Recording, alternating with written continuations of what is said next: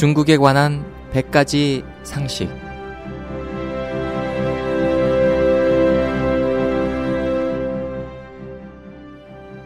여러분 안녕하십니까?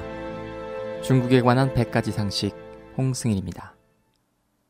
1949년 이전 대만과 중국 대륙은 중화민국이란 같은 나라에 속했었습니다. 그러다 1949년 중공이 중화인민공화국을 세우면서 대만 해협 양안은 두 나라로 갈라졌습니다. 이렇게 국민정부를 폭력적인 수단으로 뒤엎은 공산당은 분열을 만든 장본인임에 틀림없습니다. 이 일이 있기 전에 중공은 무장 할거와 무장 반란을 대대적으로 감행하면서 나라 속의 나라인 중화 소비에트 공화국을 만들었고 양 국론과 일변 일국론을 고안했습니다. 그런데 지금 중공은 도리어 대만 독립을 반대하고 있는데 여기에는 다른 목적이 있습니다. 중공은 자국 민중을 압박하고 박해하는 비열한 행동을 덮어 감추고 자신의 비열하고 추한 인권 기록을 희석시키기 위해 대만 독립을 반대한다는 구실로 애국주의를 가장해서 국내 민중들을 선동하고 시선을 돌리고 있습니다. 중공은 대량의 미사일, 전투기, 군함을 총동원해 대만 인민들을 협박하고 있습니다. 최근에 중공은 반분열법을 제정했지만 이 법안을 반독립법이나 혹은 국가통일법이라 부르지 못하는 것은 뭔가 숨기고 당당히 밝히지 못하는 것이 많기 때문입니다.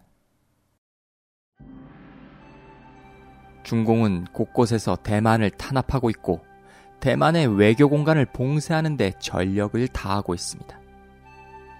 중공은 대만에 지진이 발생했을 때 외국의 지원 물자가 대만에 들어가는 것조차 방해하고 사스가 중국 대륙에서 대만으로 전파되었을 때는 심지어 세계보건기구의 대만 원조마저 가로막았습니다. 이처럼 같은 민족에게 냉정하고도 철저하게 공산당의 이익에만 혈안이 되어 있습니다. 지금 중국에선 공산당의 고위층들이 해외로 돈을 빼돌리고 땅을 사놓고 공산당이 망하면 도망칠 곳을 마련해 놓고 있다고 합니다. 이젠 그런 일들은 비밀이 아니라 중국에 있는 국민들이 거의 다 알고 있는 사실입니다. 이런 사실을 보더라도 이제 공산당은 얼마 남지 않았다는 것을 중공 스스로도 느끼고 있기 때문일 겁니다. 누군가는 그럽니다. 중국 공산당이 망하면 먹고 살기 힘들어지고 나라가 망할 거라고. 그것이 바로 공산당이 일반 국민들에게 그동안 세뇌해왔던 이유입니다. 공산당 자신이 망하면 국민들인 너희들도 함께 망한다는 그런 잘못된 논리로 국민들을 겁주고 잘못된 줄 알면서도 공산당을 따르게 만드는 겁니다. 세계화에서 이제는 지구촌이라고 합니다. 우주로 접어드는 이 시대에 망할 수밖에 없는 공산당에서 벗어나 더 넓은 세상을 바라봐야 할 것입니다.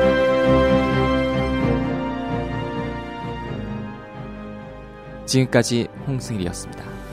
감사합니다.